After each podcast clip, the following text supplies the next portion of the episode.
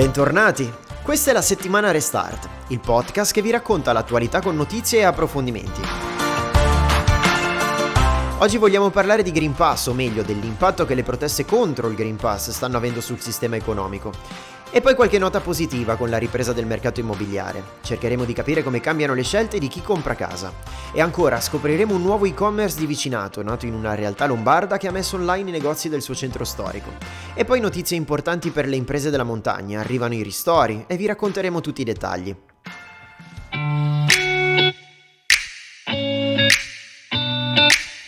Allora partiamo da un tema eh, su cui stiamo dibattendo, e non soltanto noi, da molto tempo, il Green Pass in tutte le sue declinazioni. Nelle eh, scorse puntate di questo podcast abbiamo seguito tutta l'evoluzione del certificato verde eh, dalla sua nascita fino all'obbligatorietà eh, sui luoghi di lavoro.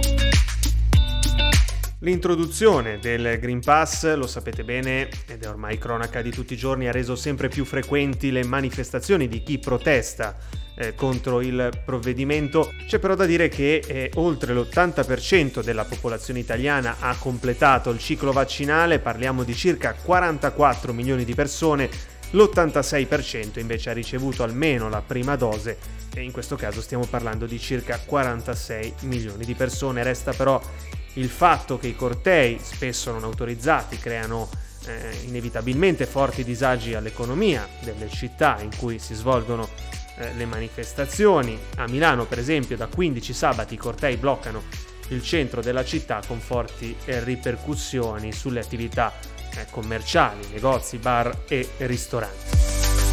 Confcommercio Milano ha effettuato un sondaggio tra le imprese che registrano perdite importanti. Ma cosa dicono i dati? Negli ultimi tre sabati parliamo di una perdita di oltre 10 milioni di euro solo per Corso Buenos Aires e l'area del centro, una perdita del 27% su 37 milioni di fatturato. Percentuale che sale al 30% per i negozi non alimentari. Su questi dati e sui cortei di protesta abbiamo raccolto il commento di Marco Barbieri, segretario generale di Confcommercio Milano. In un'area circoscritta centrale della città di Milano, le manifestazioni degli ultimi tre sabati hanno portato un danno economico alle imprese di oltre 10 milioni di euro di perdita del fatturato. Chiediamo che le manifestazioni vengano svolte nel rispetto delle regole, non è in discussione la libertà di protesta, ma l'ossessiva frequenza di questi cortei. Voltiamo decisamente pagina e parliamo di un mercato che sta ritrovando dinamismo e recuperando terreno dopo lo stop degli ultimi due anni. Ci riferiamo naturalmente al mercato immobiliare che registra, in particolare a Milano, una crescita dei valori e delle transazioni per l'acquisto delle abitazioni. Vogliamo tracciare il quadro della situazione e delle prospettive, lo facciamo attraverso una rilevazione della Camera di Commercio di Milano, Lodi, Monza e Brianza. Cambia il rapporto tra centro e periferie, si sviluppano borghi e nuovi centri di socialità all'interno dei quartieri. Il numero delle compravendite nel primo semestre 2021 ha ripreso a crescere, raggiungendo con le 13.000 transazioni un risultato pari a quello del 2019, che era stato definito un anno straordinario. E allora, sempre guardando i prezzi, a Milano oggi comprare una casa nuova costa in media 5.798 euro al metro quadro, con una crescita eh, dell'1,54% in un anno. Un dato che lascia leggermente sorpresi è il fatto che in centro i prezzi segnano una leggera eh, flessione con un meno 0,85%, mentre aumentano i prezzi appena fuori dal centro, in questo caso l'aumento è in media del 3%. E allora però come va interpretato questo dinamismo nel mercato immobiliare? Ci siamo fatti aiutare da Beatrice Zanolini, consigliere della Camera di Commercio di Milano e direttore di FIMA Milano Lodi Monza e Brianza, associazione degli agenti d'affari in mediazione. Sentiamo sta cambiando il rapporto tra centro e periferia con interventi di riqualificazione coordinati e allargati. Le periferie diventano quartieri, nel contesto urbano si sviluppano veri e propri borghi e questo dà vita a delle nuove soggettività territoriali. Basta la notizia di una nuova linea della metropolitana, di una possibile riqualificazione eh, che questo condiziona immediatamente l'appetibilità di un quartiere. È successo a Nolo, ma sta succedendo a Città Studi. Eh, pensiamo poi al villaggio olimpico, il polo tecnologico Mind, alla riqualificazione di Sesto, gli scali ferroviari. Sono tutti sviluppi che attirano la richiesta. L'utenza è molto variegata, basti pensare allo studentato e al senior living, già solo tra queste due categorie c'è una forbice molto ampia in termini anagrafici di esigenze, in particolare lo studentato è tornato ad avere numeri molto importanti a Milano, superando 120.000 soggetti fuori sede e, e questi soggetti necessitano ovviamente di un alloggio. Il senior living poi eh, necessita di una risposta perché la media di età è sempre più alta e eh, così lo è il livello di autosufficienza degli over 70. Complice la pandemia e i lockdown che ne sono derivati, lo sappiamo, l'abbiamo vissuto tutti, è un po' anche cambiato quello che ci spinge a scegliere una casa, a scegliere un immobile.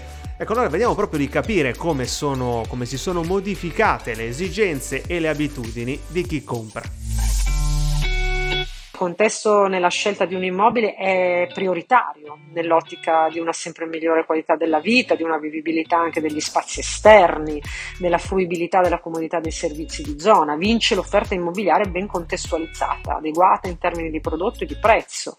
Eh, il mito dei terrazzi e dei balconi, peraltro elementi già molto appetibili prima del Covid, non è più importante di quello del contesto che deve avere servizi adeguati, esercizi di vicinato, trasporti comodi, verde urbano urbano, comunque spazi esterni di aggregazione. È prioritaria anche la connessione, perché smart working e didattica a distanza continueranno a condizionare la scelta dell'immobile e che quindi in materia di connessione deve essere decisamente performante.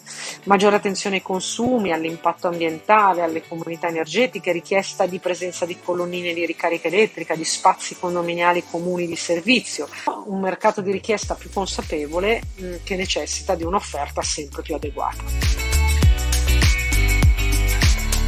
E adesso vi raccontiamo un progetto innovativo di integrazione tra e-commerce e commercio di vicinato che arriva dalla Brianza, in particolare da Seregno. Si tratta di un'iniziativa che nasce grazie all'attività di molti anni della rete di imprese del distretto del commercio di Seregno, Vivi Seregno, che appunto da molto tempo è attiva e lavora con ottimi risultati per il tessuto commerciale della città, con il supporto naturalmente di Confcommercio. E quindi, entrando nel vivo del progetto, Vivi Seregno ha lanciato un marketplace virtuale che mette in connessione i negozi fisici della città. Si chiama seregnostore.it e vuole diventare il primo e-commerce di vicinato. Lo scopo del progetto è mantenere vivo il territorio agevolando gli acquisti online vicino a casa, un modello ibrido di commercio che rende il digitale complementare al negozio fisico. Abbiamo chiesto un commento a Simone Errico, che è il segretario di Confcommercio Alta Brianza, l'associazione nata da poco dalla fusione delle associazioni di Desio e Seregno, che negli anni avevano lavorato per contribuire alla nascita di seregnostore.it. Gli imprenditori aderenti alla rete di impresa Vivi Seregno hanno lanciato questa sfida all'evoluzione tecnologica, puntando di fatto all'integrazione tra fisico e digitale per aiutare la realtà di Seregno a restare competitiva in un mercato in continuo cambiamento e in continua evoluzione. Un modello ibrido quindi che nasce da una forte sinergia tra pubblico e privato per valorizzare il tessuto commerciale locale e aumentarne l'attrattività. Sentiamo allora il sindaco di Seregno, Alberto Rossi.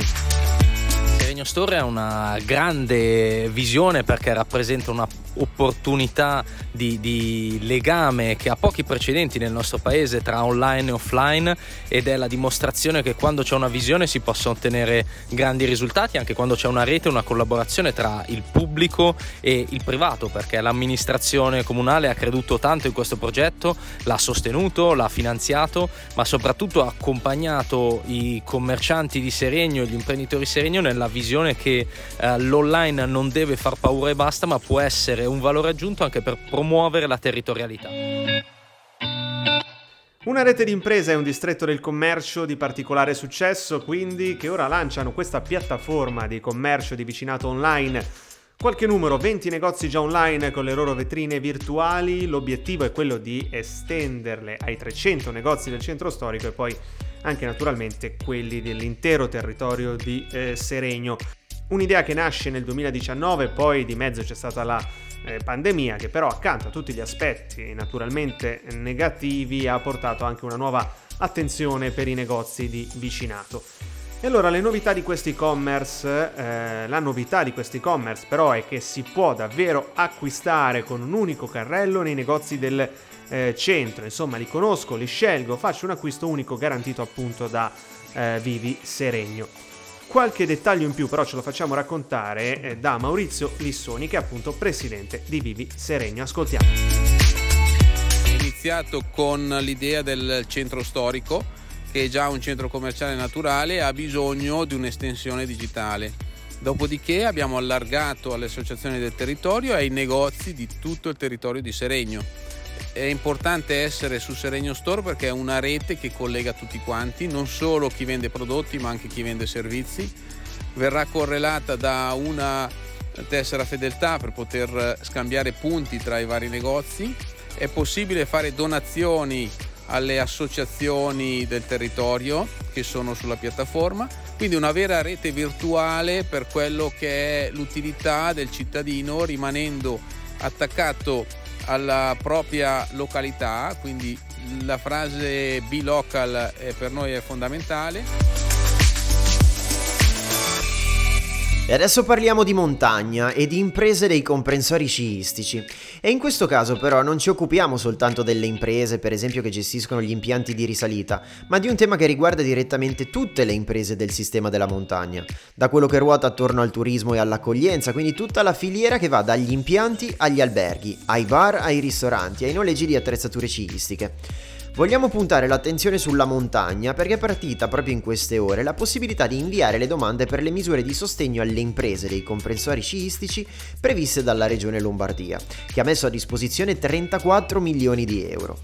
Una finestra per la presentazione delle domande che sarà aperta fino al 12 di novembre. Si tratta di ristori che vanno dai 15.000 ai 50.000 euro per alcune categorie e dai 5.000 agli 8.000 euro per altre.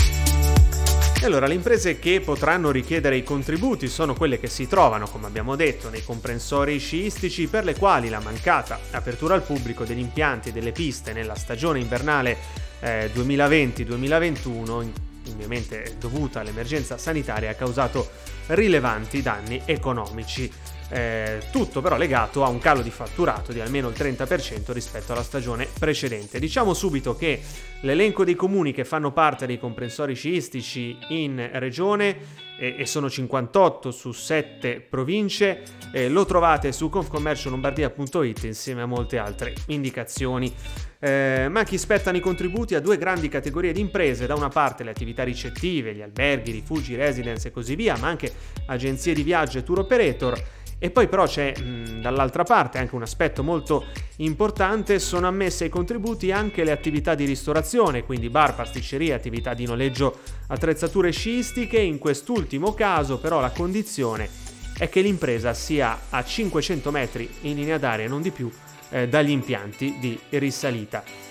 Però è proprio questo, come dicevamo, l'aspetto importante perché si riconosce a tutti gli effetti quello che è un po' un tratto caratterizzante del sistema dell'economia della montagna in cui tutto è fortemente interconnesso, tutto eh, si tiene. Citiamo anche un dato molto significativo per quanto riguarda l'economia della montagna, un eh, sistema, un comparto che in Lombardia vale oltre 500 milioni di euro ogni anno e che in una stagione normale vede oltre 2 milioni e 500 mila presenze turistiche. Insomma, eh, questo per dire quanto sia fondamentale il settore per l'economia della Lombardia e del paese in eh, generale, però sulla misura di sostegno, questi sostegni molto eh, attesi, abbiamo eh, ascoltato, abbiamo sentito eh, Roberto Galli, presidente di Federalberghi Sondrio. Un bando di Regione Lombardia sui compressori sciistici eh, in riferimento alla mancata apertura degli impianti durante la stagione invernale. È una dotazione importante di 34 milioni di euro a cui possono aderire le attività che appartengono a una lista di comuni che è stata individuata che appunto è interessata dai, dai, dai, dagli impianti di risalita. I pubblici esercizi e noleggi attrezzature sportive sono stati inseriti, il contributo verrà erogato direttamente tramite bonifico bancario in seguito alla presentazione di una domanda che deve essere fatta online.